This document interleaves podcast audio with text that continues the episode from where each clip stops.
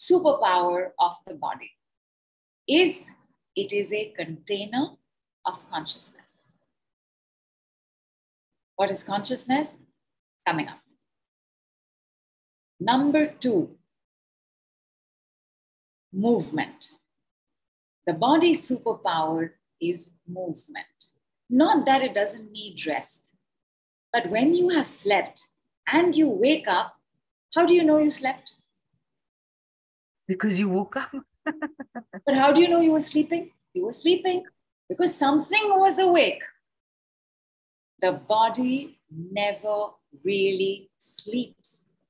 When we are resting, we are resting our mind and we are allowing one half of the balance to take place. What is this balance? This balance is internal working of the body and external working of the body. When we rest, when we close our eyes and go to sleep, internal working of the body takes over.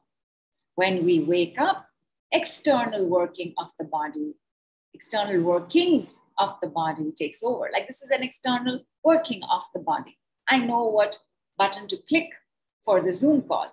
I know how to adjust my screen to make sure uh, I'm looking good and that it's not pointing towards my balcony.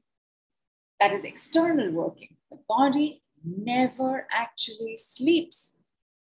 It is your mind that requires rest and a break. Number three, oneness. Oh, this is my favorite body superpower.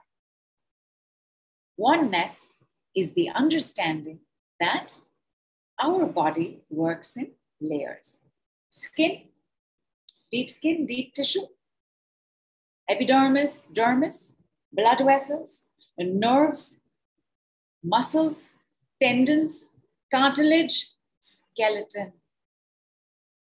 We are connected in the layers of how we work.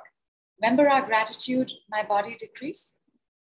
Each system is layered on another system. When one system's not okay, what will happen?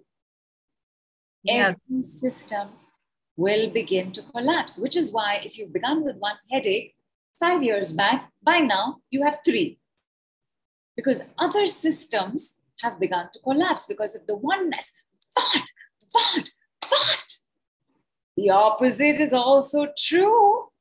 If I start healing one system, every other system is also going to heal. Oneness of the body.